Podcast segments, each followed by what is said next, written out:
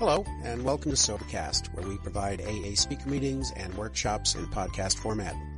We're an ad-free podcast, and if you enjoy listening, please help us be self-supporting by visiting Sobercast.com, look for the donate link, and drop a dollar or two into our virtual basket. We hope you enjoy the podcast. Have a great day. Hi everyone, my name's Jane and I'm an alcoholic. And I am so happy to be here tonight. I've heard so much about this meeting from so many people. Um, it's really an honor and a privilege to get asked by Alcoholics Anonymous to do something like this. You know, the way that I look at it is really anybody, anyone in this group could be up here behind the podium tonight. It just happens to be me tonight. I um, I kind of was secretly wishing when Lyle was asking for volunteers, does anyone want to get behind the podium and share tonight? Somebody would have raised their hand and let me off the hook, but here I am. And um, I want to start out by just saying how grateful I am to be a part of this precious, life saving, life sustaining, life giving program of Alcoholics Anonymous. Um, I am happy to say that my sober date is September 24th, 1996. And my home group is 909 Central Group in Tallahassee, Florida. Um, and I have a sponsor and I sponsor. And I try to do everything that I can for this program, including flying all the way to the other side of the United States. Um, but that actually blows my mind because I don't really consider myself a speaker. I just, you know, have a story. I think it's a powerful story of hope that I just get up and share. And um, I'm super nervous. Uh, I actually am dressed for like, I actually bought boots. I mean, I'm coming to Washington. I had no idea that the weather was going to be this beautiful. Um, it's amazing. And I had the most beautiful day today. And before I go any further, I just want to thank everybody who is responsible for this meeting, for getting me here. Um, Mark did a tremendous job being the host. Uh, I'll tell you, picked me up at the airport with his beautiful daughter. He's here tonight with his beautiful mom. And today we had just a fantastic day in Seattle. Um, I actually have a niece who's uh, doing a college internship from New York, and uh, we were able to spend the afternoon with her seeing the sights. It was really a, a magically special afternoon. So thank you to Mark, and thank you for our taper who helps to disperse the stories.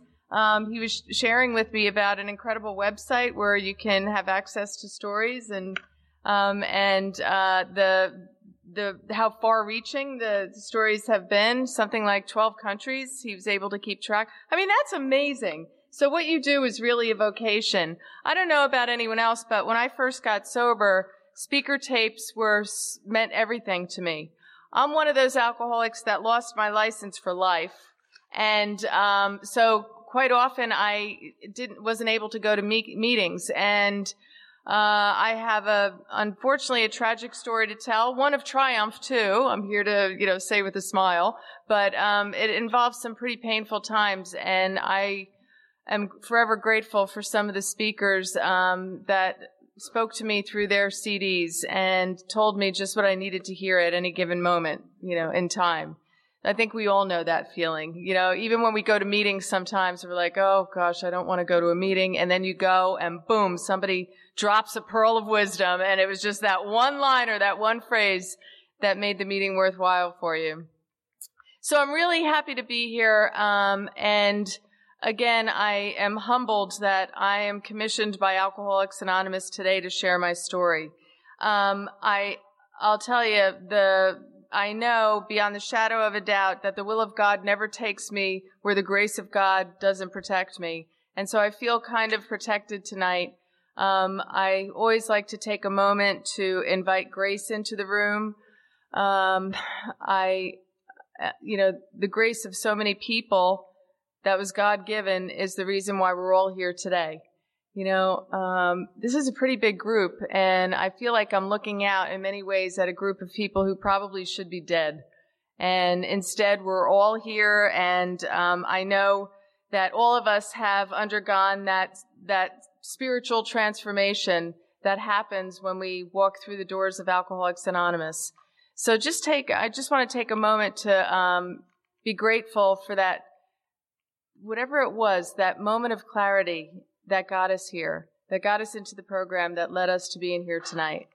Uh, and what a wonderful feeling uh, I have from from just standing up here. Um, you know, the energy of the group is part of what makes this fellowship so beautiful. So I want to thank you in advance for the positive energy that's being sent my way right now. But I thought um, it would be good. I always like to center um, to say a prayer, um, and I invite you to bow your heads and join me um, in saying the fourth step prayer.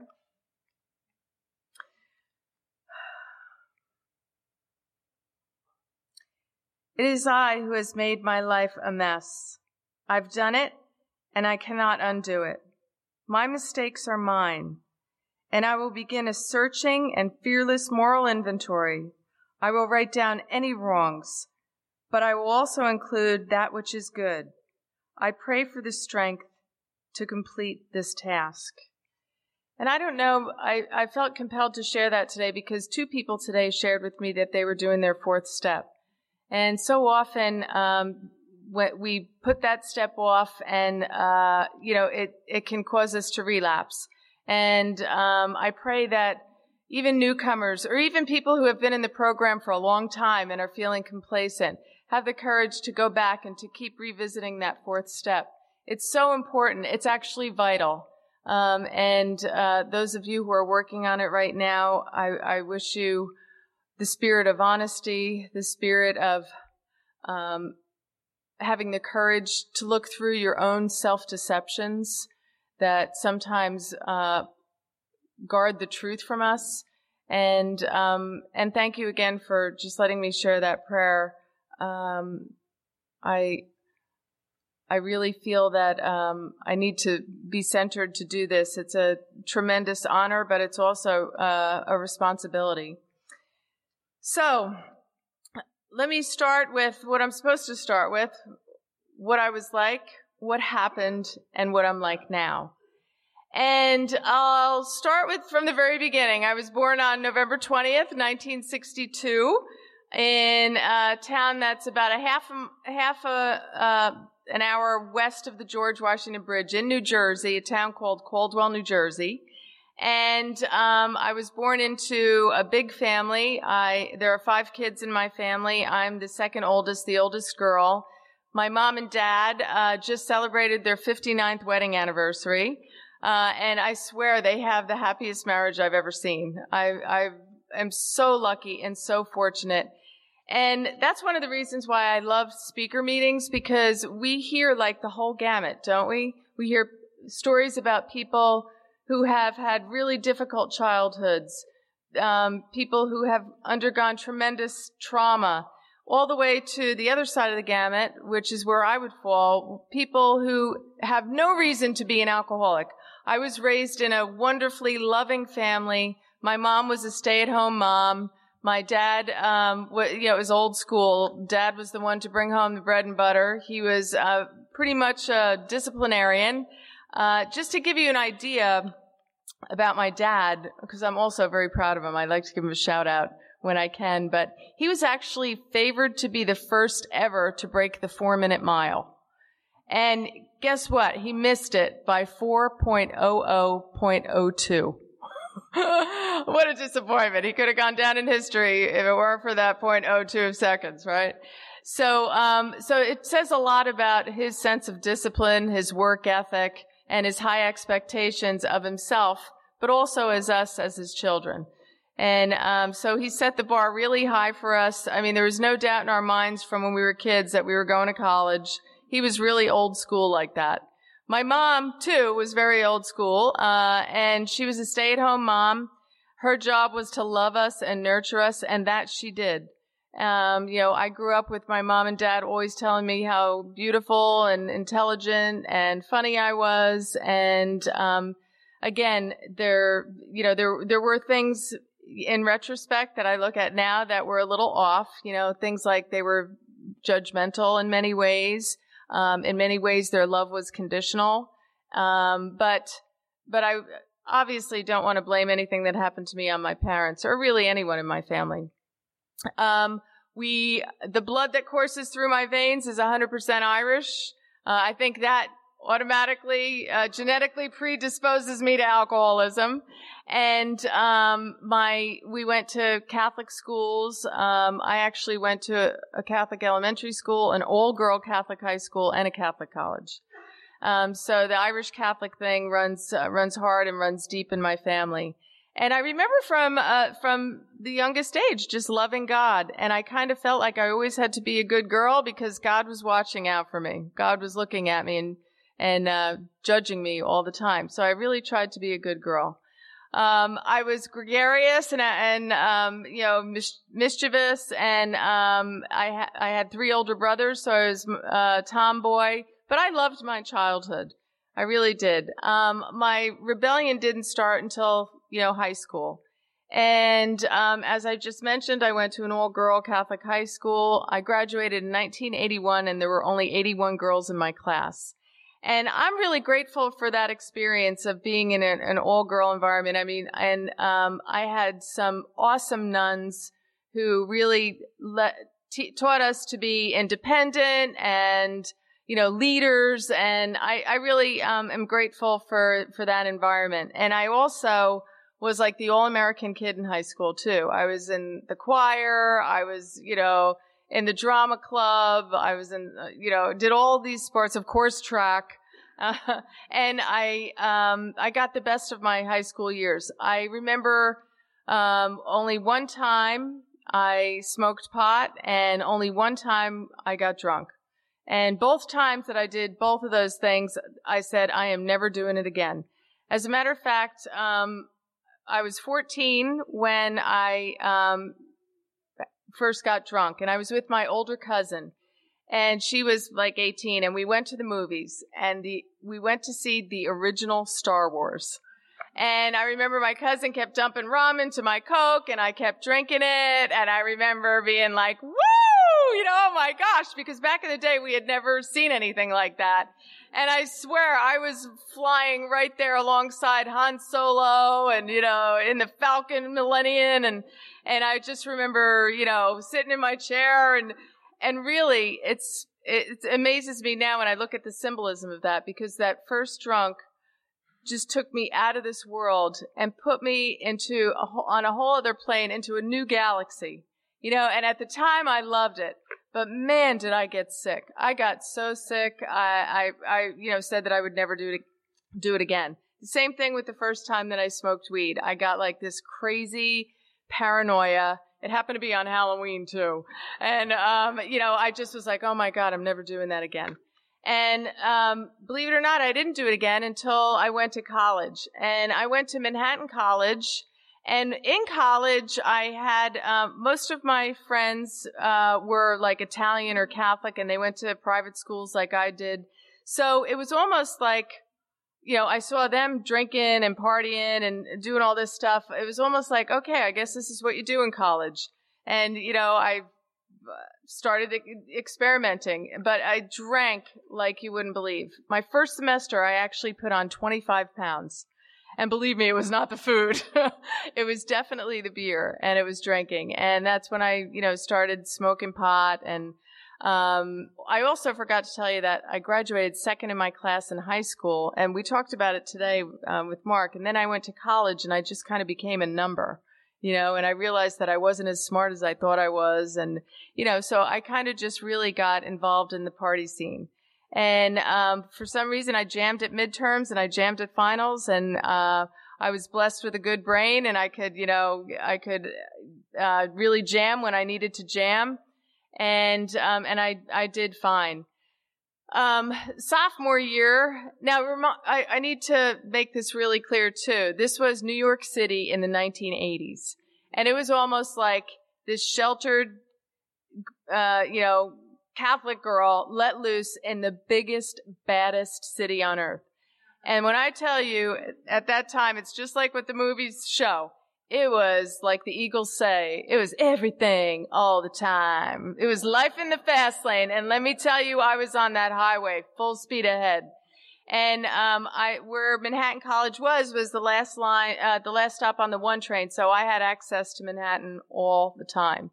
And, um, and honestly, I, at the beginning, I really thought like I was more, well, I know I was. I, it was like I was more addicted to the social life, you know? I was out, and this is the time of, you know, the clubs like, like the Limelight, Studio 54, the Peppermint Lounge, and I was out all the time. And, um, and I didn't want to miss anything. I was in this phase of life where, you know, okay, down the line, I'm going to calm down. I'm going to, you know, chill out. But right now, I am grabbing life by the horns and I am going to live it. And this is the great, the perfect opportunity to do it because I was away from my parents and, you know. So anyway, but sophomore year was when, um, I also started to, um, to really get into cocaine as well. And, um, as you can imagine, well, first of all, I want to say I am totally about singleness of purpose. But for me, like, I think, um, alcohol like led me to do other things. It led me to do a lot of crazy things. We all know what some of those crazy things are, right? Like, you know, writing bad checks, um, stealing, sleeping with somebody you normally wouldn't sleep with, waking up in places you don't know how you got there, you know, and sometimes it involves going to the ATM and getting a lot of money and going out and scoring some drugs. So that's how I like to, you know, to justify talking about that. Plus, I'm honest, and drugs are a big part of my story too. But don't don't um, kid yourself. I certainly was an alcoholic, and alcohol was the the drug of my choice. I loved drinking. I loved planning drinking. I loved everything about it. I loved how it made me feel. I loved the fact that I so I considered myself to be a plain Jane. As soon as I had a couple of drinks in me, I was extraordinary Jane. I was, you know, crazy Jane. And, you know, I loved, you give me a dare, I'm doing it, you know. And it was also sort of a time of rebellion because I knew that my, especially my mother, you know, she, my mother should have been a nun, okay? And, um, she started to, you know, disapprove of my lifestyle and it just drove me further into it. It was almost like, oh yeah? You think that's how I am? Well, watch this. And, um, and that was like the story of my life. It just started to, you know, just get out of, more and more out of control. So junior year, I was really feeling it, man. I was getting tired. And I had the opportunity to, uh, spend a semester abroad. So I jumped on it. I took French four years in high school, two years in college, and I had an opportunity to study in France. So that became my first geographic change. It was like, you know what? I'm getting out of here. I'm going somewhere. I'm starting clean slate. I'm going to do great in school. I'm going to concentrate on my studies. And, you know, boom. And we know what happened, right? I went over to France. I lived with a French divorcee and her 11 year old son, and they had a 19 year old nanny living with them, a French nanny. And her and I became partners in crime. And we tore up that little city of Nantes, just like we did New York. And she was very connected. So we, the same thing happened. You, you know, you know the drill. Wherever we go, we go with us, right? And I started, um, you know, just really getting out of control when I was in France too. Thank goodness that was a fa- pass fail program because let me tell you, I passed by the skin of my teeth. But I had a great opportunity to do a lot of travel after um, that that semester. I had the opportunity to backpack through Europe. So um, I remember I had I had the train ticket, you know, the student rate was pretty cheap, and then I had three hundred dollars to last me for a month and a half. Well, first stop was Amsterdam, where I had to load up on uh, some fun stuff to do the rest of the trip, and I spent like $150 there. And then the second place was London, where I spent the other 150 bucks getting my hair done. And uh, I remember it was back like vintage 1984, right? Like it was shaved up this side and bright pink with white shoots coming out the front. You have wearing like clothes from the 1940s, vintage clothes. I mean, I had it going on. And um, and then you know, really the rest of the time it was just that. It was like, you know, sleeping on benches, sleeping on beaches, sleeping wherever. And everywhere I met, I went, I met party people it was like this, I was this magnet for party people. And I don't know, I look back on it, it's like, how did we do that? And how did we send off those vibes? And, you know, and anyway, but I did. And we had such a great time. You know, so often it cracks me up because people in AA, you know, even sponsors or whatever in the past have said, Jane, you just think you were having a great time. I'm like, no, I was having a great time. I really was. So, um, so anyway, um, you know, I went back to New York and once again, I said, okay, now I got to get serious. And, you know, I'm about to like enter the workplace or, you know, the, uh, enter the field of employment and I need to, you know, get my stuff together. And things just got even worse. I um I went back and I uh, started dating like the biggest coke dealer on campus. The partying never stopped. The drinking became even uh, more out of control, and um, that's when like my morals just started to really um, slide. That's when um, I started to cross all those lines that I said I would never cross. You know, and it was very insidious. It happened, you know, a progression of events. But um, again, because of my innocent looks, I uh, ended up getting out of college, getting a great job teaching high school. I taught high school English and French, and I lived in this little city called Hoboken, New Jersey. And it was right across the river from Manhattan. You know, I, I was like, my justification was, well, at least I'm out of New York City you know, on the other side of the river, but it's in reachable distance, but at least I won't be going out every night. Well, they have this thing called the PATH train that goes back and forth. And my, and the same thing just continued. You know, my first year teaching, um, I started, uh, you know, I started a relationship with a married man who was also a teacher. I, um, I don't know how, how I did the stuff that I, that I did to tell you the truth. Well, actually, to tell you the truth, I do know how I did the stuff that I did with the assistance of uh, some chemicals. And um, uh, but I would I remember just night after night, just staying up all night, going home to shower, and going to work. And I don't know how I did that, but it was almost like I had this crazy sick work ethic instilled in me from my dad. And it's like, you know, you do what you're going to do, have fun, but you show up and you, you know, make sure you show up for your commitments. And I kind of really did rock it old school like that. I, I very seldom missed school, but the condition that I went was sometimes, you know, atrocious. So anyway, um, and then I also had this streak of rebellion in me. Like I loved, um, you know, I loved shocking people.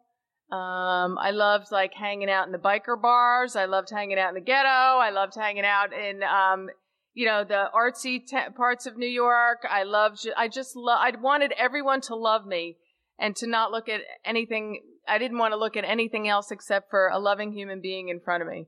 And, um, I think that was like, uh, a big part of my, my deal was I, I started to become a risk taker and go into neighborhoods that, um, were, you know, incredibly dangerous. And I started to get that like real, um, adrenaline junkie kind of risk taking thing in me. And um, it was really very dangerous. Some of the things that I did, um, I can't believe I made it out alive. But, um, but anyway, that started to become my life. And, um, and once again, I had the opportunity to get out of New York. Um, I actually, I had a friend who I taught high school with who was like, Jane, you got to get out of here. And um, and I was like, I know, I need to start fresh somewhere. And he had just gotten back from a sabbatical in Japan. So I was like, oh my gosh, I heard there's like no drugs in Japan. I heard, uh, you know, if you get caught with like a joint, you go to prison for seven years. That will stop me. And um, and also, I just needed to get away from some of the relationships that I was in that were no good, including that that married man. And you know, anyway so I went on the interview with this guy who was uh, interviewing in all the big cities like LA, Chicago, Manhattan, um, Miami. And um, I remember as soon as I met him, he was this good looking guy from England. And um, I remember after the interview, I said he, I said to him, "So have you seen New York?" And he's like, "No, I've actually been holed up and doing these interviews." I was like, "You want to go see New York?" He was like, "That would be great." So we went out and did did our did the thing in Manhattan. We I mean I got crazy drunk. We got anyway. I got the job. Wink, wink. and two weeks later, I was on a plane to Japan. You know, and everyone was like, what? But that was part of my thing. I loved shocking people. I'm like, yeah. And plus it was almost like to my family, who by this time was no longer inviting me to family functions Um, and I remember one time on a New Year's Eve, I, I called to wish my family a happy New Year, uh, happy New Year, and they were all together and didn't invite me. And I remember like my reaction to that was just like, watch this. And I remember going out and picking somebody up and having a one night stand to get back at them. You know what I mean? Like that was kind of the state of mind that I was in. So anyway, I went to Japan and I remember actually I was sitting on the plane next to some guy and he's like, you're going to Japan and you just decided to go. Do you speak any Japanese? And I was like, yeah, I know how to say domo arigato, Mr. Roboto. that, that's about it. And, um, so I, I got to Japan and, um, and again, uh, I, I swore up and down, nobody knows me here except for that guy. And he was in Tokyo and I was in a city called Nagoya. And I'm going to, you know, really start living the right life. Well, we know the end to that story, right? I ended up working for, um, and I always got great jobs. Uh, so I got this job teaching um, Japanese businessmen because back in those days in the 80s it was all businessmen who were um, to be immersed in English classes. So I had to st- stay at the training centers with them sometimes for a month. And we would ha- eat breakfast, lunch, and dinner together. They weren't allowed to speak any Japanese. It had to be all English. And every night we went out drinking. Every night. And that's when the really good cultural exchanges went down, by the way. But, um, but, but it was just, it, it was, and I got away with everything in Japan too because I was a foreigner. I mean, they used to have a line for us. It was like Henna Gaijin, crazy foreigners. And I met the craziest Brits, Canadians, Australians, uh, New Zealanders. I mean, all these um, people that were in Japan just tearing it up and having fun and knew we would do whatever we wanted to do without getting arrested. And that's kind of how it was. And I thought, oh, well, I'll go for a year. I ended up staying for three. And again, that, you know, I was having a good time up to a certain point, but it started to really affect my life. I started to wake up shaking in the morning, needing a drink first thing in the morning to chill out. And it was the perfect job for that because they didn't know, you know, or if they did know I was drinking, they didn't care. And, um, and so my life just started to, this is when the real obvious downward spiral started to happen. Um, a, friend of mine, um, has, she lives in London now and I went to visit her a couple years ago and she actually had a journal entry and she showed it to me and it said, um, my friend Jane has decided to cut back on her drinking, which means she didn't drink for lunch on Thursday. I was like, oh my God. She said something else about my lifestyle too that I won't share. But, but anyway, um, things were really, I knew, that's when I started to know that I had a problem. And, um, and yet I still was very comfortable. It was complacent and I knew going back to the States would be a whole, a whole new deal. So as, as soon as I got tired enough though, I came back and, um, and I ran into disillusionment upon disillusionment. I thought I would get a great job, and instead I just was doing working a whole bunch of temp jobs. Um, I was, you know, drinking daily still when I moved back. Um, I moved to Jersey City this time, and um, I, to make a long story short, I got my first DUI, and um, you know, I, I I remember when I got it, I I just pled guilty to it because I was like, man, I drank and drove so many hundreds of times. I'm standing here before you so ashamed of that. But I remember being so drunk, like having to drive the car like this, or forgetting where I parked my car and calling the pound like a week later to find my car, or walking out to find my car parked on the sidewalk. Like, you know, I mean, just crazy stuff.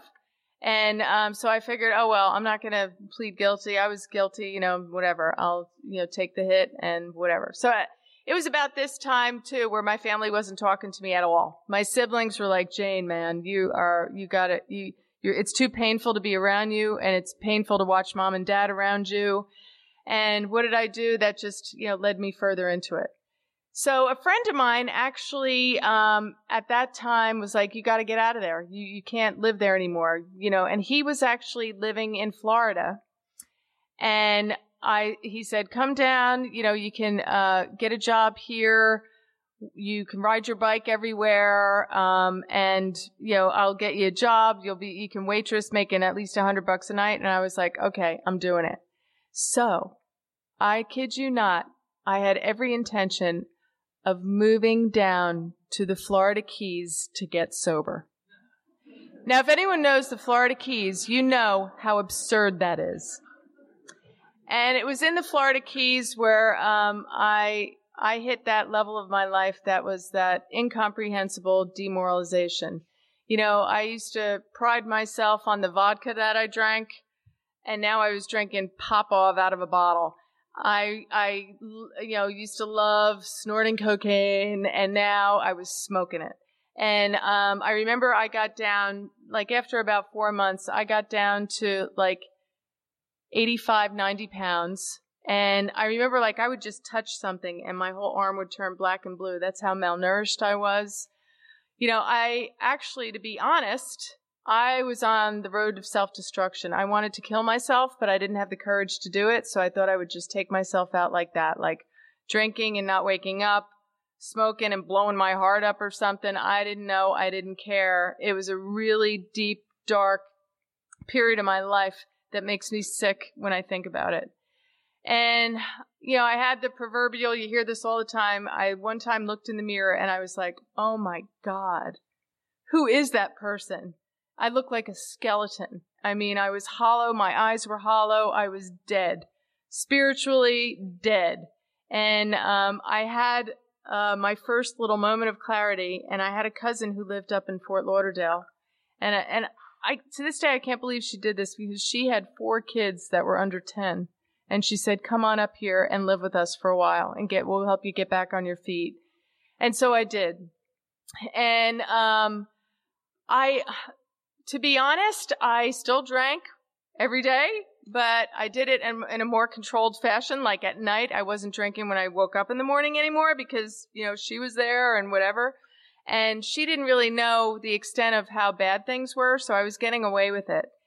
And I got a temp job in downtown Fort Lauderdale, met a great guy, and um, really started to, you know, try and get my life together. And this guy um, was actually living in Europe at the time and he was, um, you know, really smart and funny and whatever. And um, he wanted to go. He started an adventure tour package uh, or an adventure tour company, and he wanted to make this package about like water sports. So he said, "Why don't we go down to the Florida Keys?" And I was like, "Oh my god." But okay, you know, and um, and I remember we got down there, and the first tiki bar we had hit, boom, had a drink, and we progressed and did that all the way down to Marathon Key. And in Marathon Key, they have this thing called the Seven Mile Bridge. I don't know if anyone's ever heard of it, but if you've seen that movie True Lies with Arnold Schwarzenegger, there's like this scene where they're driving down the bridge, and remember they blow up the bridge. Well, we um, went out when we got there. We were like, "Let's go down that bridge. It's the the scenic overview point." And I remember going down there, seeing a sign that said "Authorized Vehicles Only," and I was just like, oh well, vehicles, let's go. You know, we'll go down the bridge. And um, we were, and I remember it was just really wild because it was just like this road that just kept going. I had never been on a bridge like that, and um, and we were on it for several minutes, and then all of a sudden, I went around this little curb, and there was like this thunderous crack and this bolt of lightning that just went through my very being. And I remember just like not being able to move and just being like mesmerized and dazed. And I don't know how long I was like that. But when I opened my, my eyes, I saw the, the smoke and the fire. And what I did was I actually rammed into um, one of those cement blockades that on the other side of it was water. And if I hit that wall, any further, we would have gone right over and into the water. And instead, I just remember sitting there like, oh my God, where did that thing come from? Oh my God, Max, how are we going to get out of this? Oh my God. You know, and I remember putting my hand down to my ankle and put my hand up and there was just blood dripping and I felt the bones in my ankle and I was like, oh my God, oh my God. And I remember grabbing his hand and shaking him and and it looked like he hit his head and he was passed out and I just kept shaking him like, Max, wake up, wake up. And he was just still. And it didn't take me long to figure out that he wasn't breathing and that he was dead.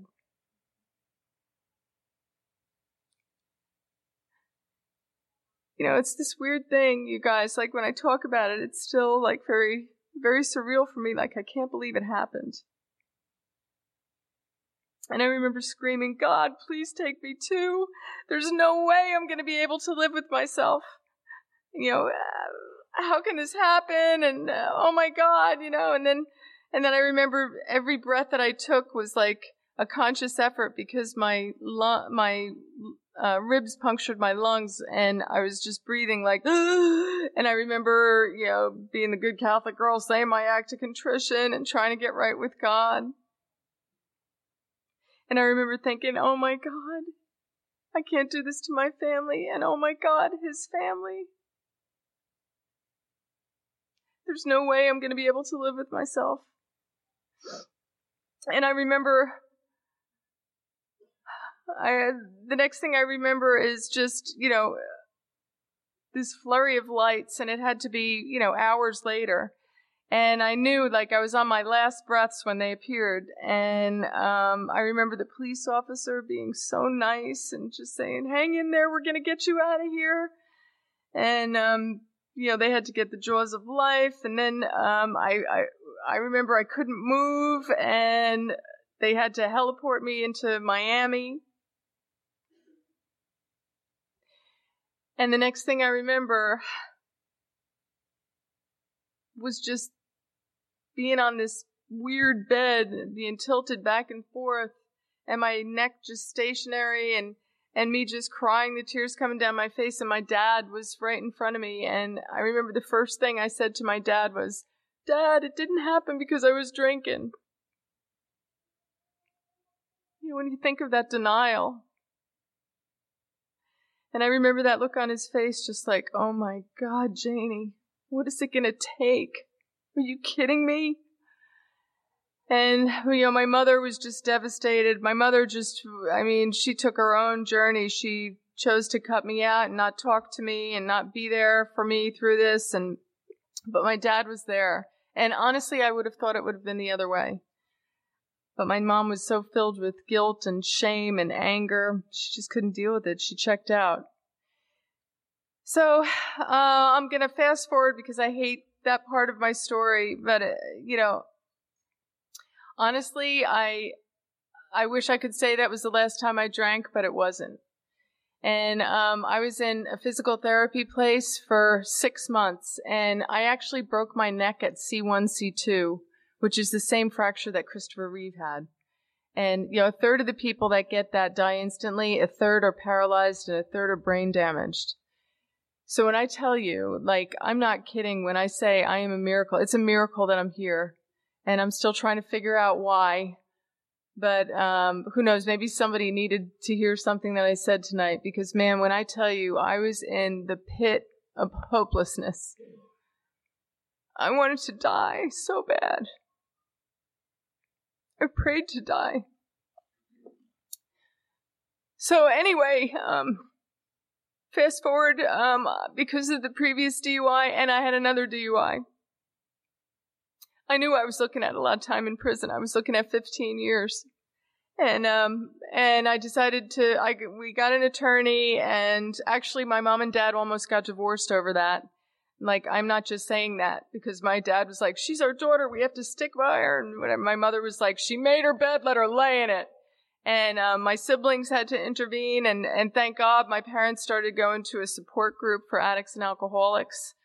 Um, it wasn't Al-Anon, but it was, you know, the same kind of program in New Jersey. That's what was uh, available. And um, thank goodness they went to that because they both became educated on alcoholism and addiction. And uh, to make this very long story short, as soon as I was able to walk, I went before a judge, pled guilty, and got sentenced to five years in prison, followed by 10 years of probation. And um, in Florida, you do 85% of your time, and I sure I did 85% of my time. So, um, prison, I could talk about that for the next half hour. Um, one of my biggest resentments is that I did not write Orange is the New Black. As a matter of fact, I have the name of my book. My family was hardcore. They did not send me any money in prison. They told everybody she's in there to be punished. I remember my mother saying, you think we're going to send you money so you can drink Coca-Cola and eat potato chips? I don't think so. You know, that was the attitude that they had. And my, um, and, you know, my siblings didn't do it. So they were just into the tough love thing. So I never had any money. So the name of my book would have been, I'm nobody's boo because I'm a broke ass bitch. and I was, I was broke. Let me tell you something. I, I would not do anything to violate my probation because I did not want to go back to prison. While I met some of the finest women I've ever met in my life in there, um, every day not having your freedom is an atrocity.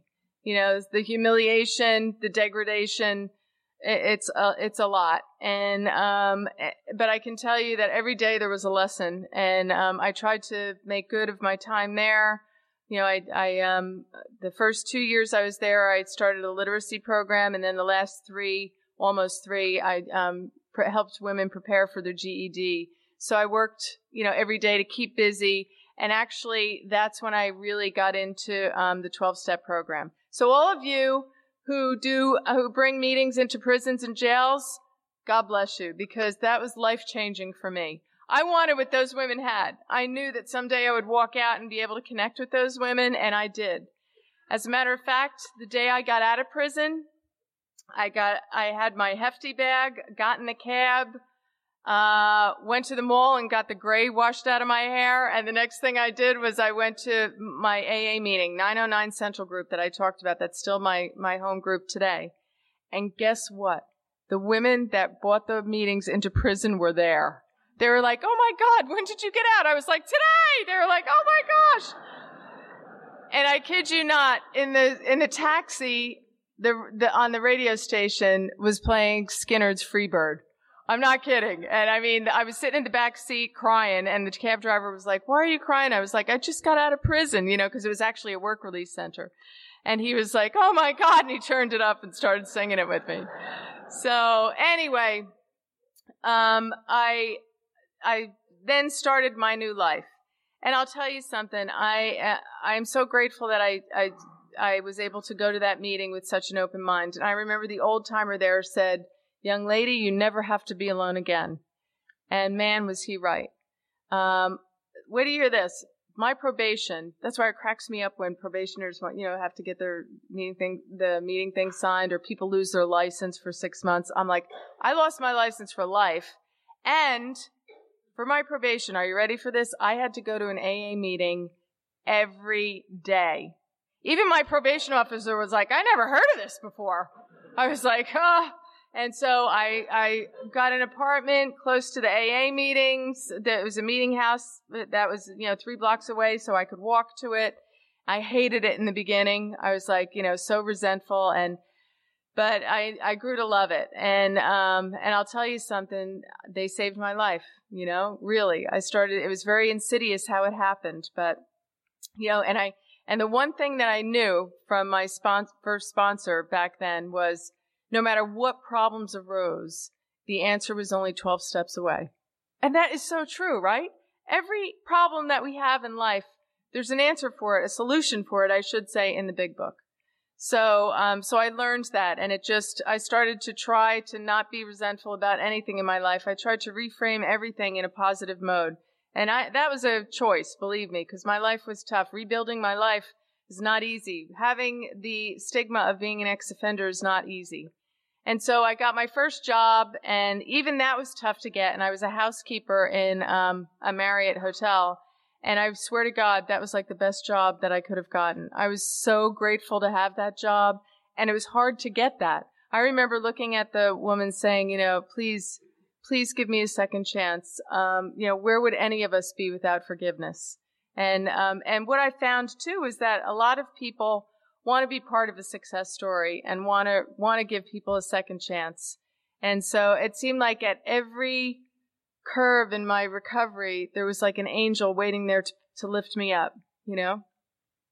So then I started to get really into, um, you know, the AA program there. And, um, and uh, while I was in prison too, I, I did, I worked with a sponsor as well on the outside, my sponsor that I had before I, I left and, um, before I went into prison. And, um, the, the last use that I had, in case anyone was wondering, was a week before I went into prison. And, um, and it was horrible. It was the bottom that, uh, uh, you know, that was what I needed to happen to me.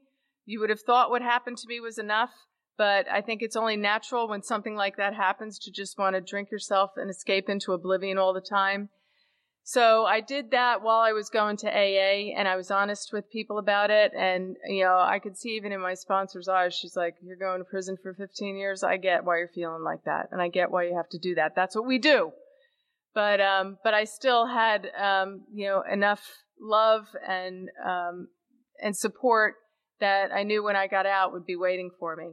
Um, and that that last use, September 24th, 1996, was the worst. It involved everything: alcohol, drugs, one night stand, and I remember like at about you know six in the morning with that feeling of like oh my god the world just crashing on me like everything that I did just at the forefront of my mind and I just wanted to die. And I'm surprised I didn't kill myself that night. And of course I was afraid about going into prison and, you know, all that stuff. So, um, so anyway, I, I, I felt like I needed to clarify my last use. Um, and that's how sick I still was before, before I went into prison. So, I am grateful for the five years that I had in prison. As a matter of fact, I got invited to share my story down in the Florida Keys, and the woman who was my host worked for the court system. And guess what? My judge came. It was a gratitude dinner. My judge came and heard my story. And it was on the 20th anniversary of the accident, you know, like that month. So it was incredible. I was able to go up to that judge and hug her and thank her because I feel like she helped save my life too. You know, I needed five years in prison, man. I needed I needed to go on a mining expedition to find out who I was. I needed the, the true knowledge of the 12 step program to, to sink in. And while I was in prison, I was actually able to do a lot of, you know, 10, 11, 12, you know, and, um, and anyway, I really tried to be of service all the time when I was in there. And, um, and I really value the, the time that I had in prison. Uh, honestly, it saved my life. So, what it's like to, what is it like today? Um, well, I, my life today is incredible. It was a long journey. Um, I went from being a housekeeper to working at the front desk to um, applying. I was I ended up in uh, randomly in Tallahassee, Florida, which is where Florida State University is. And um, I tried vehemently to get my teaching certification, and they were like, "No way! You you have a felony. You are never teaching again. So kiss that goodbye." So I decided to go back to school um, and I figured, what better job than to be a social worker if I wanted to live a life of love and service? So um, I applied. I got denied once, twice. The third time, I finally got in, and my letter ha- uh, ended up landing in the right hands because not only did I get in, but I got an assistantship scholarship. So, um, so anyway, I, um, I thanked that that person for giving me this, a second chance. I pleaded for her to give me a second chance and she, she did. And anytime anyone gave me a second chance, I did not want to let them down. So I did everything that I could to, and I, I remember I had to work at the hotel. I had to be at the front desk at se- seven. I didn't drive, so I had to leave at six. So, and then after work at three, I would go down to school and I took night classes and then I'd get home and do my homework. And I did that for two years straight. And I did great at school. I got my MSW. Um, things started to heal within my family. My mom was the one who took the longest, but I, I kept going to meetings. I started sponsoring a lot of women. And um, I started to, you know, and, and in, uh, we all know how that goes. In helping others, we help ourselves. I stayed right in the thick of it. And um, after five years, I went back before the judge and asked her to, you know, please, like every day was a bit much. And she said, okay, we'll lower it down to five times a week. I was like, thanks a lot. Five, you know, that's still a lot, but I still did it. And I tried to do everything with a smile on my face because I knew I should be dead.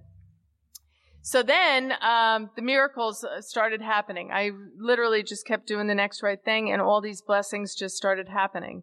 Um, so I got out, and I um, ended up. My first job was in a detox center.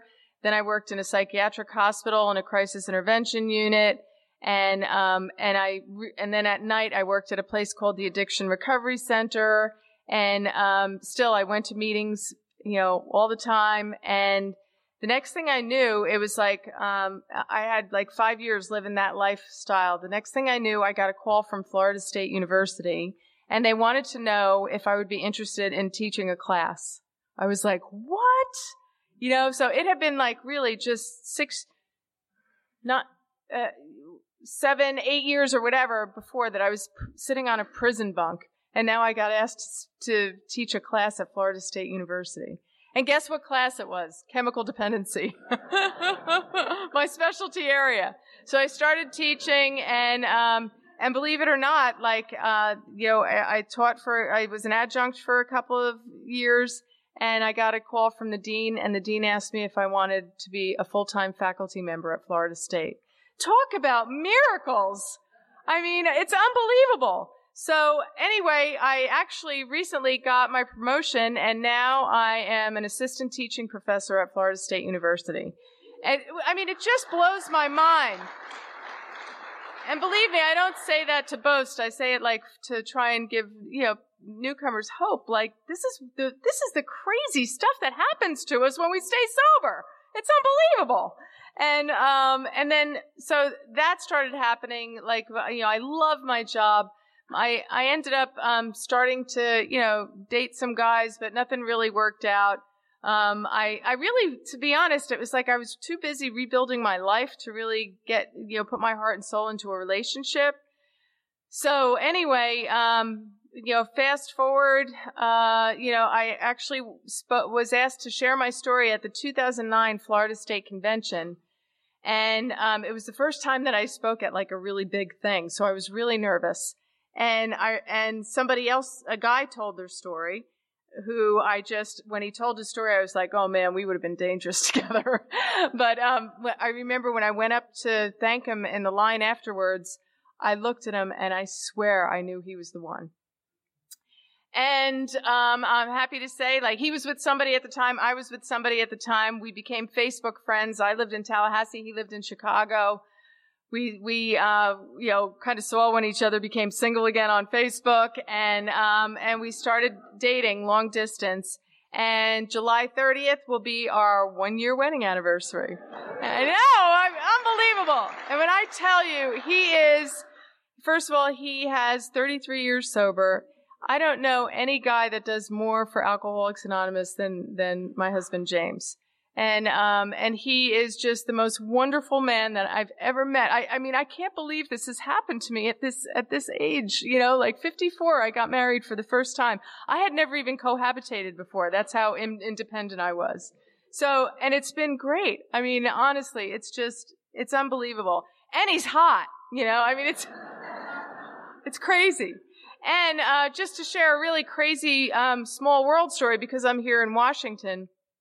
The first time I ever saw, went to a convention was right when I got out of prison. I went to a women's uh, retreat called Women in Recovery in um, St. Simon's Island, Georgia. And the first speaker I ever saw was Polly P. And, you know, many of you know who Polly P is. Well, guess what? I have the coolest mother-in-law in the world. She's my mother-in-law. So, yeah. So I know she lived in Bellingham, so I know she's very loved around here. And, um, but how crazy is that? The first speaker I ever saw is now my mother-in-law, and that boy that she talked about neglecting due to her alcoholism is my husband. Isn't that crazy? So anyway, so, um, so right now my life is fantastic. My, uh, I, I've had some difficult times too. I've been, uh, I've been stalked by, uh mentally ill former student who ended up um, killing himself, but it was a terrorizing nine months because I thought he was going to kill me. And it was not a love thing, it was a hate thing. So I don't know if anyone in here has ever been stalked, but it changes your life. I also um, was diagnosed with breast cancer, and um, you know I had to go through that you know really scary time in my life. Um, actually, somebody here was at a women's convention that I had just learned the day before. There she is. I learned the day before that I got diagnosed. And I remember everyone going, why are you going? You just got diagnosed with cancer and you're going on a women's thing? I was like, there's no place I'd rather go. But I remember sharing it from the podium that time and it, I was really scared and filled with fear and those women just loved me. And that's the story of my, my life in recovery. Whatever happens, I know that I'm surrounded and supported by love. You know, um, I, I still, we're only human, so I have a lot of imperfections. One of them, and I was sharing with Mark, is resentments, right? I still struggle with resentments. I, sometimes I just can't let things go. And I always like to share, um, share this because first of all, I love her, but, um, I shared this one time with one of my favorite speakers is a nun called Sister B. and, um, and I love her. And so she gave me this prayer and I just thought that I would share. It's called a prayer for freedom of resentments. God, help me to look with soft eyes upon all who are part of my days. Break through the barriers of my scrutinizing views. Transform my inner landscape into a peaceful place of acceptance. Pull back my projections and my criticisms. Replace my mean measurements and biased expectations with an openness that allows others just to be. Cleanse me of everything that clouds my perceptions and blocks the sunlight of the Spirit. And I love that prayer so much. And as I said, I strive to grow through my imperfections. Um, I, I, I remember thankfully all of the people who have helped me in my recovery. My goal in recovery is to be there for all the people who need my help. You know, um, this way of living, uh, is be again beyond my my wildest dreams, my expectations. It's just amazing. With even the dark times, even everything bad that happens to me, I'm thankful for. And and I know that I grow from from each adverse situation that I encounter in life.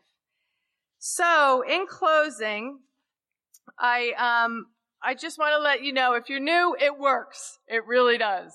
But um, I also wanted to share another prayer. I love my little 12 step prayer book.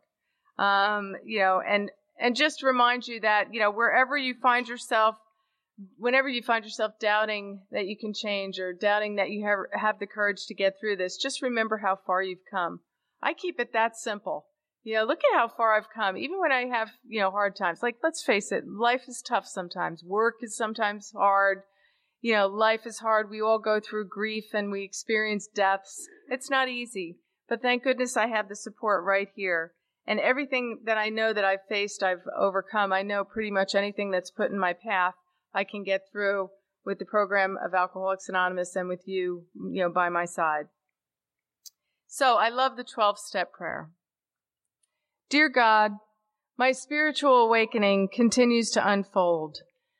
The help I have received, I should pass on and give to others, both in and out of the fellowship. For this opportunity, I'm grateful. I pray most humbly to continue walking day by day on the road of spiritual progress. I pray for the inner strength and the wisdom to practice the principles of this program in all I do and say.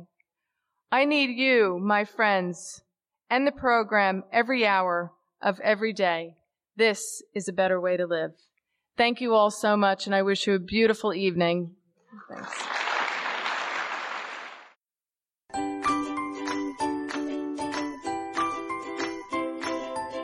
Thanks for listening. I hope you enjoyed the podcast. Sobercast is ad free, and we'd like your help in order to keep it that way. So if you'd like to help us be self supporting by pledging a dollar to a month, visit Sobercast.com and look for the donate links. Thank you very much.